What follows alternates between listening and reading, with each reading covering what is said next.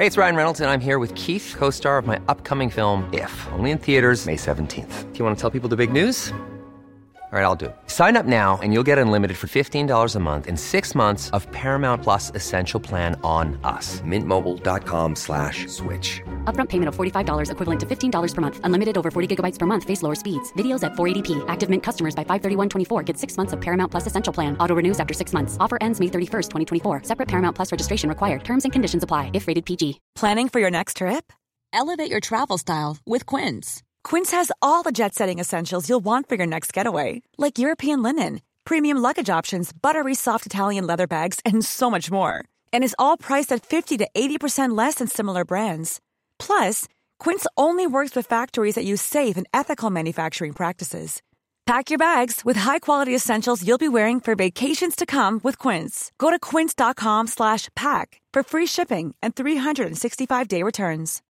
Millions of people have lost weight with personalized plans from Noom, like Evan, who can't stand salads and still lost 50 pounds.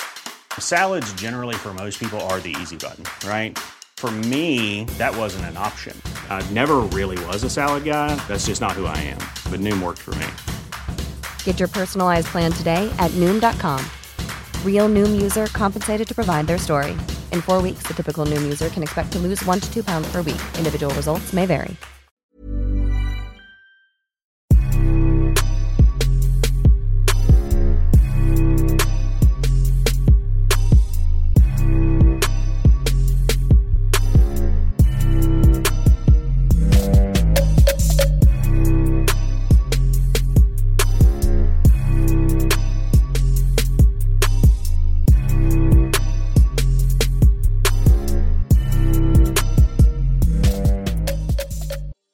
سلام. من ایمان نژادت هستم و این ششمین اپیزود رافکسته حتما می‌دونید که من هر بار تو رافکست یه داستان مهم تاریخی رو برای شما تعریف می‌کنم. این قسمت رو هم مثل تمام قسمت های دیگه می‌تونید توی اپ های پادکست و همینطور از طریق ناملیک و پادکده بشنوید. فقط کافیه که کلمه رافکست رو به فارسی سرچ کنید تا پادکست رو پیدا کنید. توی این قسمت می‌خوام داستان یکی از بزرگترین آتیش سوزی های تاریخ رو برای شما تعریف کنم. اتفاقی که توی شهر لندن رخ داد و تقریبا بیشتر از نیمی از این شهر را با خاک یکسان کرد. این قسمت ابراتش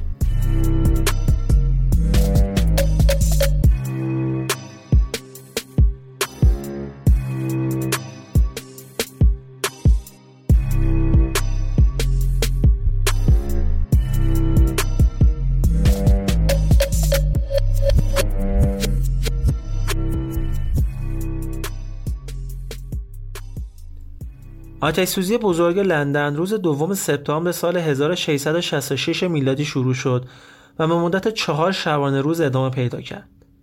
البته این اولین باری نبود که شهر لندن دچار همچین آتش سوزی بزرگی میشه. قبلتر هم توی سال 1212 یه آتش سوزی بزرگی رخ داده بود که باعث شده بود حدود 3000 نفر از مردم این شهر جون خودشون از دست بدن. ولی این آتیش سوزی که داستانش رو براتون تعریف کنم از نظر وسعت و خسارت و تلفات به مراتب بزرگتر بوده و برای خودش ابراتشی به حساب می اومد. اولین شلای این آتیش سوزی توی قسمت قرون وسطایی شهر لندن و داخل دیوارهایی که رومی ها صدها سال قبل ساخته بودن رخ داد. اما رفته رفته آتش به قسمت های اشرافی نشین وستمینستر و کاخ پادشاه چارلز دوم و بخش خیلی زیادی از زاغه های اطراف شهر رسید آتیش چیزی حدود 70 تا 80 هزار خونه و همینطور کلیسای مهمی مثل کلیسای سنت پول و تعداد زیادی از کاخهای مقامات شهر رو نابود کرد. اما از نظر تعداد کشته ها آمار دقیق وجود نداره به چند دلیل. یکی اینکه فقط اشرافزاده ها بودن که جزء آمار به حساب می اومدن و به صورت رسمی شماره شده بودن که اونا هم تعدادشون فقط 6 نفر بود. و دلیل اصلیش این بود که گفته میشه شدت و بزرگی آتش به حدی بوده که اصلا جسدی رو برای شمارش باقی نذاشته بوده. باستانشناسا از روی قطعه سفالی ذوب شده که توی موزه لندن نگهداری میشه فهمیدن که دمای آتش توی بعضی از قسمت‌های شهر به 1250 درجه سانتیگراد رسیده بوده. خب طبیعتا توی همچین دمایی هر چیزی می‌تونه پودر بشه. در مورد منشأ آتیسوزی گفته میشه که از نونوایی شخصی به اسم توماس فارینور توی پودینگلین شروع شد. تو این دوره که خبر از آتیش نشانی و این چیزا نبود تکنیک های اصلی مقابله با آتیش سوزی تخریب ساختمون ها و بناهایی بود که داشتن توی آتیش میسوختن یا در خطر آتیش سوزی قرار داشتن. اما به خاطر ناتوانی لورد توماس بلودمورس که اون زمان شهردار لندن بود نیروهای دولتی خیلی دیر وارد عمل شدن. به خاطر همین شدت جریان باد آتیش رو خیلی زود به قسمت شمالی و قلب شهر هدایت کرد. بعد از گسترش آتیش سوزی کم کم خشونت توی شهر لندن شروع شد. یه شایعه‌ای بین مردم عادی مبنی بر عمدی بودن این آتیش سوزی پخش شده بود که باعث شده بود مردم به خاطر جنگی که قبلتر بین انگلستان و هلند رخ داده بود به مهاجران هلندی مشکوک بشن و شروع کنن به حمله کردن به این مهاجرات و تصرف مال و اموالشون. وقتی که آتیش باعث تخریب کلیسای جامع سنت پول شد بعد از این اتفاق نیروهای امدادی با تخریب هایی که انجام داده بودند و تغییر جهت پیدا کردن وزش باد از شمال و شرق به جنوب تا حدودی تونستن جلوی گسترش آتیش رو به سمت شرق و شمال شرق بگیرن. حتی قرار شد که در صورت لزوم پادگانی که نزدیک برج لندن قرار داره رو با بارودهایی که اونجا انبار کرده بودن منفجر کنند و از بین ببرن تا جلوی پیشروی آتش رو بگیرن.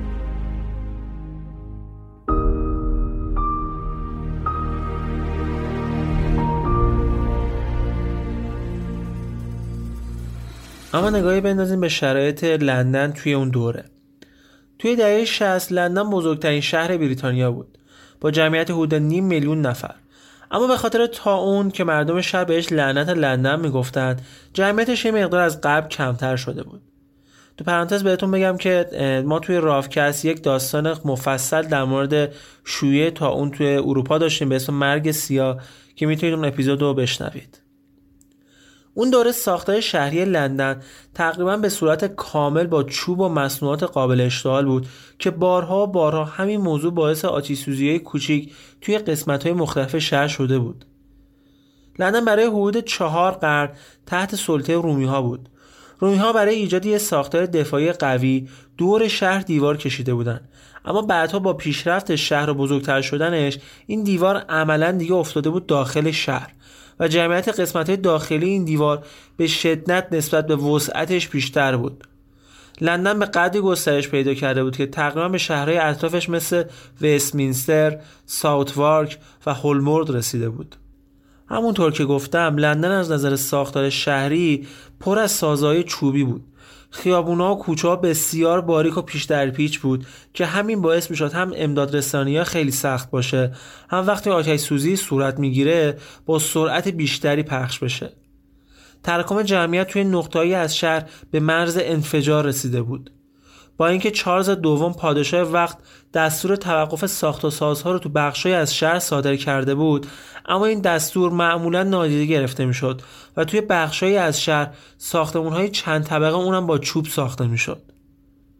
رودخونه تایمز لندن یه محبت خیلی بزرگ بود برای این شهر که در مواقع حریق هم از آب رودخونه استفاده می‌شد هم خودش صدی بود برای جلوگیری از پیشرفت آتش سوزی به قسمت های دیگه شهر. اما کنار همین رودخونه هم زاغ نشین های زندگی می‌کردن که خانه های چوبی و گاهن کاهی اونها خودش یه منبعی بود برای تغذیه بیشتر آتش. از طرفی هم لندن مثل یه انبار بالقوه باروت بود. به خاطر جنگ هایی که بریتانیا با هلندیا یا حتی جنگ های داخلی که داشت تولید باروت توی این شهر به شدت زیاد بود. و گفته میشه که اون زمان هر خونه برای خودش یه انبار کوچیکی از بارود داشت که توی بشکای چوبی ذخیره می‌کردن و همین بشکه ها موقع حریق حکم بمب رو داشتن. اما گفتم بهتون که این شهر کلا دچار حریقهای زیادی می‌شد. واسه همین یه سری اقدامات پیشگیرانه صورت گرفته بود. مثلا گفته میشه حدود یک هزار نفر نگهبان تو این شهر وجود داشتن که وظیفهشون فقط این بود که شبها به عنوان دیدبان آتش عمل کنند و به محض اینکه آتش سیزی مشاهده کردن از طریق کلیساهای هر منطقه و با صدا درآوردن ناقوسای اون کلیسا هشدار بدن. در کل کلیساها به عنوان ایستگاه های امداد محسوب می شدن. معمولا نردمون ها های حمل آب و بشکای بارود برای تخریب توی همین کلیساها نگهداری می شد. روش اصلی مقابله با آتش هم همون تخریب های بناهای در معرض خطر و در صورت امکان استفاده از آب بود اما دیوار دفاعی شهر یا همون دیوار رومی که آتش از داخل اون شروع شد 5.5 متر ارتفاع داشت و 8 هم دروازه داشت خود این دیوار باعث شد وقتی که آتیش بزرگ و بزرگتر شد خیلی از بی ها پشت همین دیوارها بمونن و نتونن فرار کنن و روند تخلیه مناطق تحت آتش سوزی خیلی خیلی کند بشه. مردم اول که فکر نمی‌کردن آتیش قراره اینقدر بزرگ بشه با وسایل ضروریشون به کلیساهای شهر مثل کلیسای سنت پل پناه بردن. اما وقتی که آتیش به این کلیسا هم رسید خیلی زود فهمیدن که باید همه چیزشون رو رها کنن و جونشون رو نجات بدن. اما همونطور که گفتم دیوار رومی شهر براشون مثل دیوارهای زندان بود. و همین باعث شد که خیلی از مردم شهر مخصوصا بی ها و افراد فقیرتر دیوار دفاعی براشون تبدیل بشه به دیوار قبرستون. از طرفی هم به خاطر باریک بودن خیابون ها و کوچه ها وسایل امداد و نجات مثل چرخ ها و گاری ها و واگن ها نمی‌تونستن راحت رفت و آمد کنن و خیلی از این راه ها به خاطر گیر کردن همین وسایل امدادی بسته شده بود. وقتی هم که اعلامیه پادشاه مربوط بر ترک خانه ها برای تخریب و جلوگیری از پیشروی آتش توی شهر پخش شد جمعیت که برای فرار به خیابون ها ریخته بودند عملا کار را برای نیروهای امدادی غیر ممکن می‌کردند.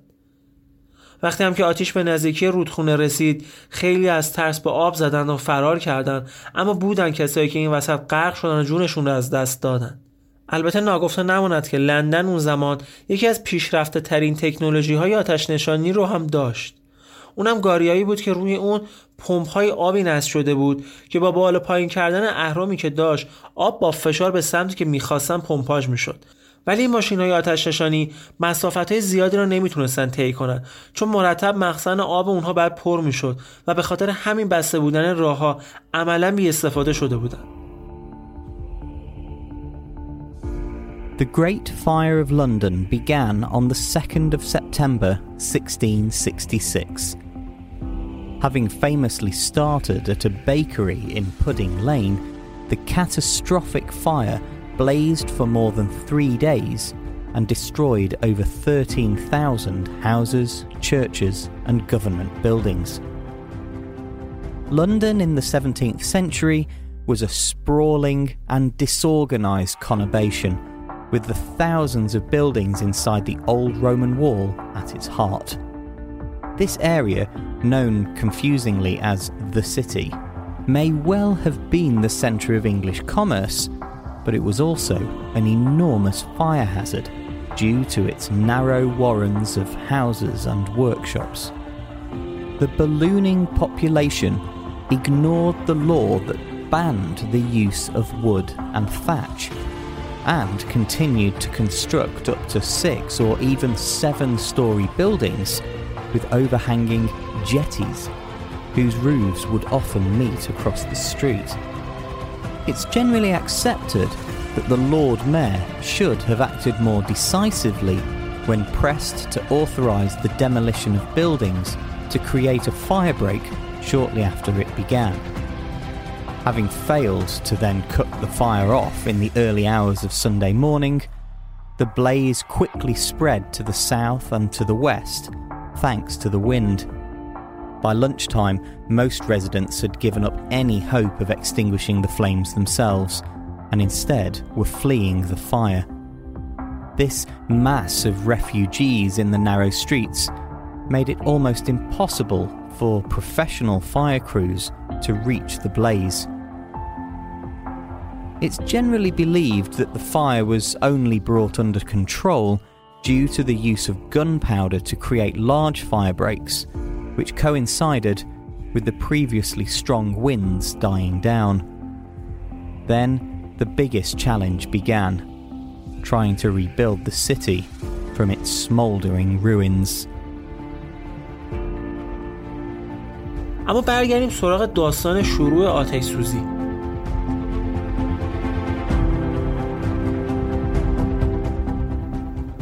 روز اول. بعد از دو سال پربارون توی سالهای 1664 و 65 لندن از نوامبر 1665 دیگه بارونی به خودش ندید و وارد یک دوره خوشسالی شد. تا اینکه تو نیمه شب دوم سپتامبر سال 1666 آتش سوزی توی یکی از نونوایی های محله پودینلین اتفاق میافته صاحب این نونوایی آقای توماس و چند نفر دیگه از کارگراش تونستن خودشون رو نجات بدن. اما گفته میشه که یکی از کارگراش توی زیرزمین گیر می‌کنه و میشه اولین قربانی این آتیش سوزی چند ساعتی از این آتش سوزی میگذره و شعله داشتن خونه های اطراف رو می‌گرفتن و به سمت انبارهای کاغذ و فروشگاه بزرگتر پیشروی می‌کردن که مقامات لندن دستور تخریب فوری خونه های اطراف رو صادر کردند. اما این دستور با اعتراض شدید ساکنان اون خونه ها همراه بود. تا جایی که کار بالا می‌گیره نیروهای نظامی و خود شخص شهردار تو محل حاضر میشن و به زور و درگیری هر جوری که شده خونه های اطراف آتش رو تخریب می‌کنن. ساموئل پپیسی مقام ارشد دفتر نیروی دریایی بود. اون روز یک شنبه صبح بالای برج لندن رفت تا از اونجا بتونه یه بررسی داشته باشه که بدون وضعیت آتش سوزی شهر چجوریه. اون توی دفتر خاطراتش نوشته که کوهی از آتش شهر را در بر گرفته. کلیساها در حال سوختن هستند و تمامی خانه های اطراف پل لندن از بین رفتند. هر کس تلاش می‌کند تا دارایی خودش را برای نجات به داخل آب بیاندازد مردم فقیرتر در خانه هایشان ماندند تا زمانی که آتش به آنها برسد. مردم به رودخانه ها پناه می‌برند تا خود را نجات دهد هیچ چیز نمی‌تواند این آتش را متوقف سازد.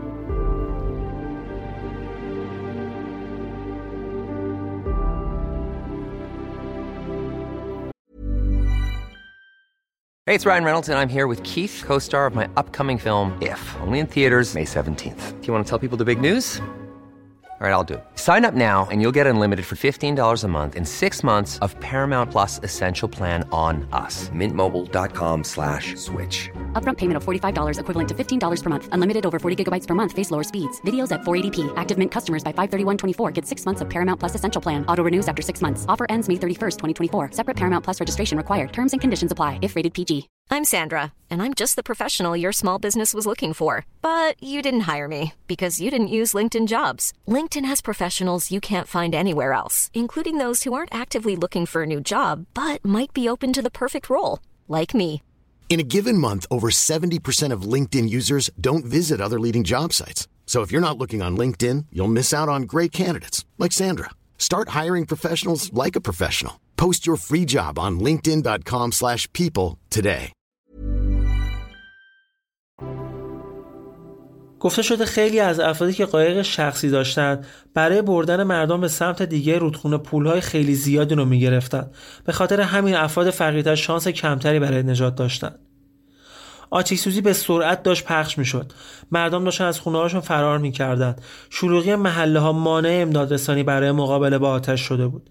کلیساها پر شده بود از اموال با مردم که به امید اینکه آتش با کلیساها کاری نداره یا به اونها نمی‌تونه که آسیبی بزنه اونجا انبار کرده بودند. باستانشناسا گفتن که وسعت و حرارت آتش به قدری زیاد بوده که هوای بالای شهر لندن کاملا داغ شده بود و به خاطر لایه غلیظی که دود ناشی از حریق بالای شهر به وجود آورده بود هوای تازه و اکسیژن در سطح زمین به شدت کم شده بود و حالتی شبیه به خلا به وجود اومده بود و هر جریان هوایی که وارد شهر می‌شد فقط شعله‌های آتش بودن که اونو میبلعیدن و ازش تغذیه می‌کردن. روز دوم.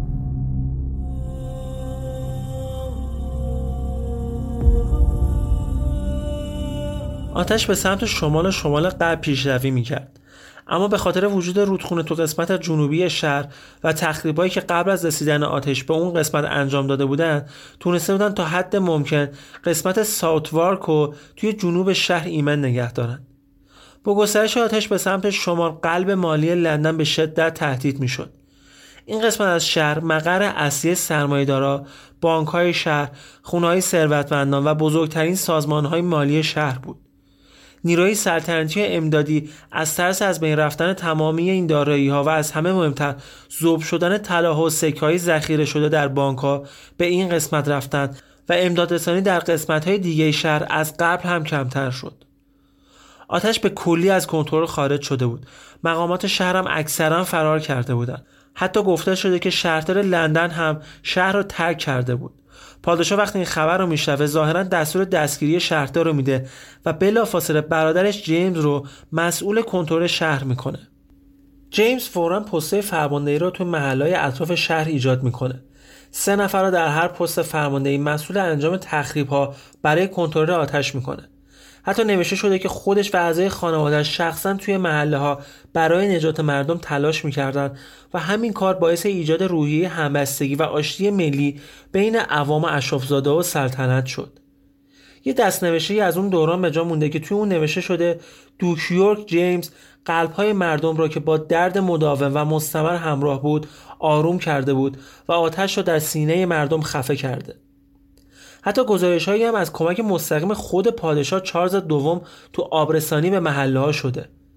اما شهر همچنان در حال نابودی بود از یه طرف آتش و از یه طرف هم تخریب هایی که برای جلوگیری از پیشرفت آتش صورت می گرفت بخشی بزرگی از شهر رو به ویرونه ای تبدیل کرده بود و حتی قلعه های باینارد و بلاک فیربز هم توی غرب برج لندن تمام مدت در آتش می سوختن. روز سوم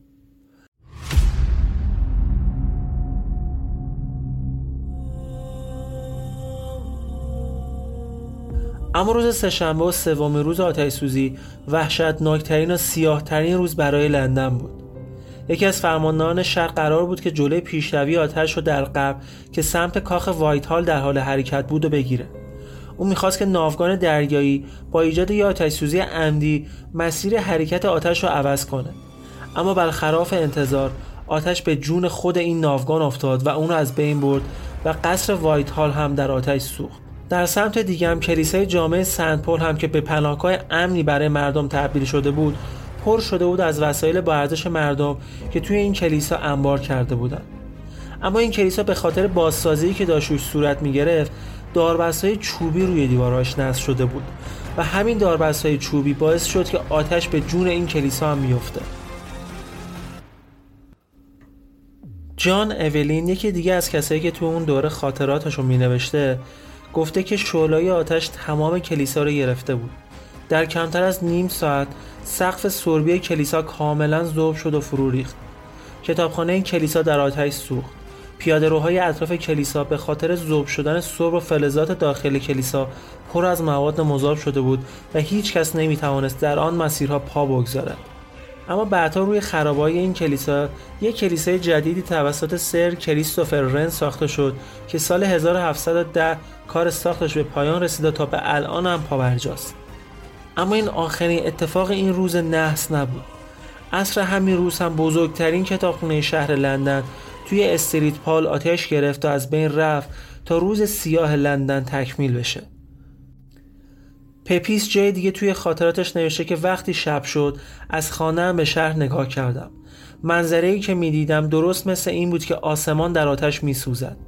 این تصویر وحشتناک هر انسان عاقلی را به دیوانه ای تبدیل می کند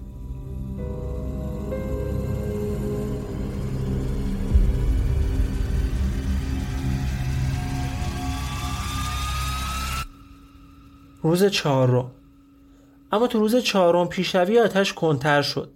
از شدت باد کم شده بود و تخریب هایی که انجام می شد تونسته بود تا حدود زیادی جلوی گسترده شدن حریق رو بگیره. پپیس در ادامه خاطراتش از این حادثه میگه با فروکش کردن آتش وارد شهر شدم. در خیابانها قدم می‌زدم. از حرارت کف خیابانها پاهایم داغ شده بود. این غمانگیزترین منظره است که تا به حال دیدم. پپیس از پارک مورفیلد که پارکی توی شمال لندن بود و تبدیل شده بود به اردوگاهی برای آواره ها دیدن کرده بود. اون میگه که قیمت نون و مواد خوراکی اطراف پارک چندین برابر شده بود. مردم هیچی نداشتن و تنها داراییشون چادرهایی بود که توی اون زندگی می‌کردن. اما اتفاقی که همه منتظرش بودن بالاخره افتاد و اون چیزی نبود جز بارش باران.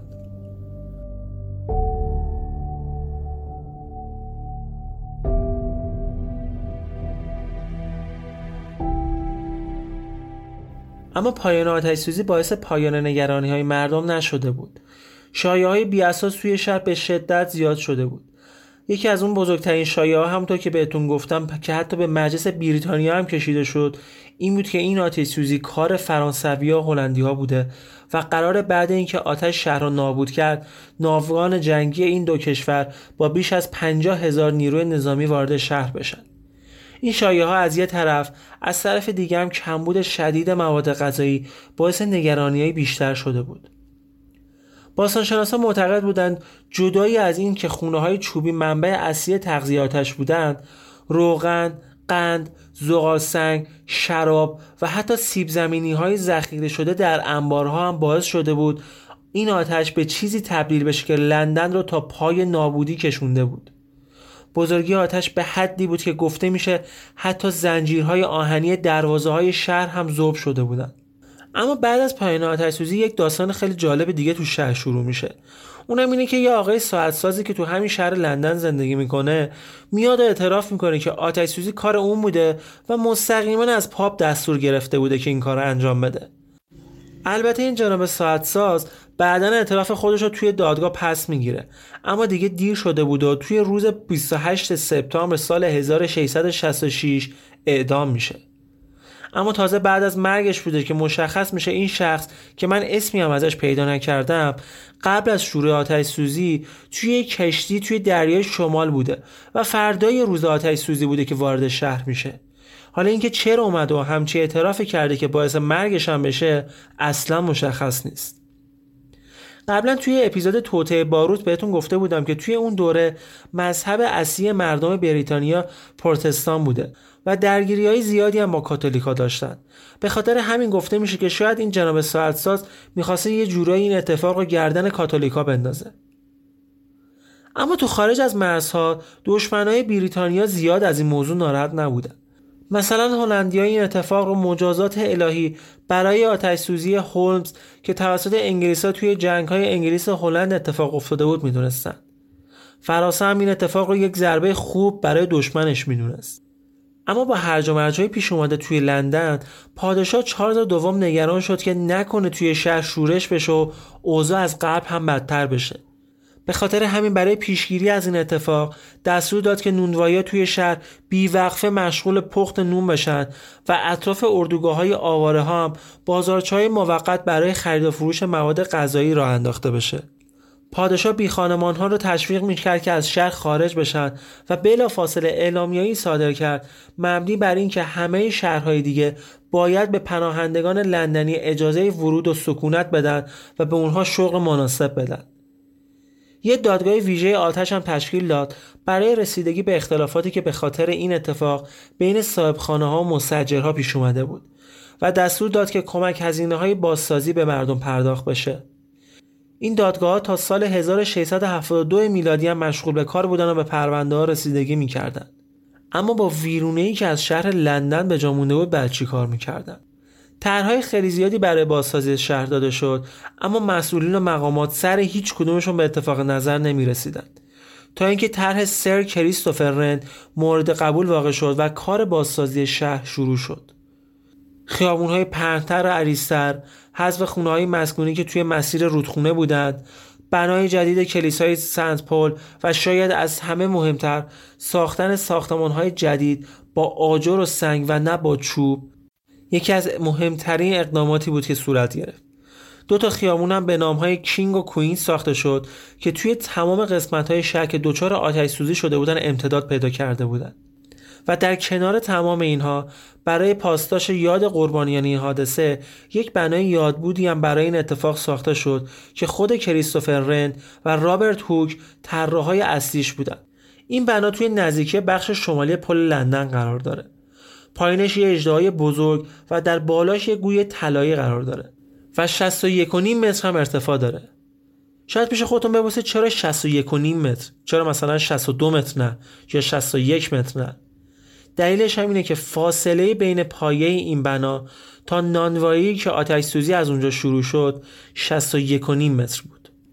ستون این برج تو خالیه که داخلش یه راپله مارپیچه و تا بالای بنا و سکوی تماشای شهر ادامه داره. کتیبه ای هم روی این بنای یادبود نصب شد که بعدها این کتیبه رو توی سال 1830 برداشتن. اونم به خاطر متنی بود که این کتیبه داشت. روی این کتیبه نوشته شده بود که در اینجا و با لطف پروردگار جهنم در این شهر پروتستان شکست خورد. این شهر سوزانترین و دردمندترین شهرهاست. اتفاقی که به دست گروه های دیوانه کاتولیک افتاد و وحشت را در شهر به وجود آوردند. و هنوز هم خطر آنها دفع نشده است.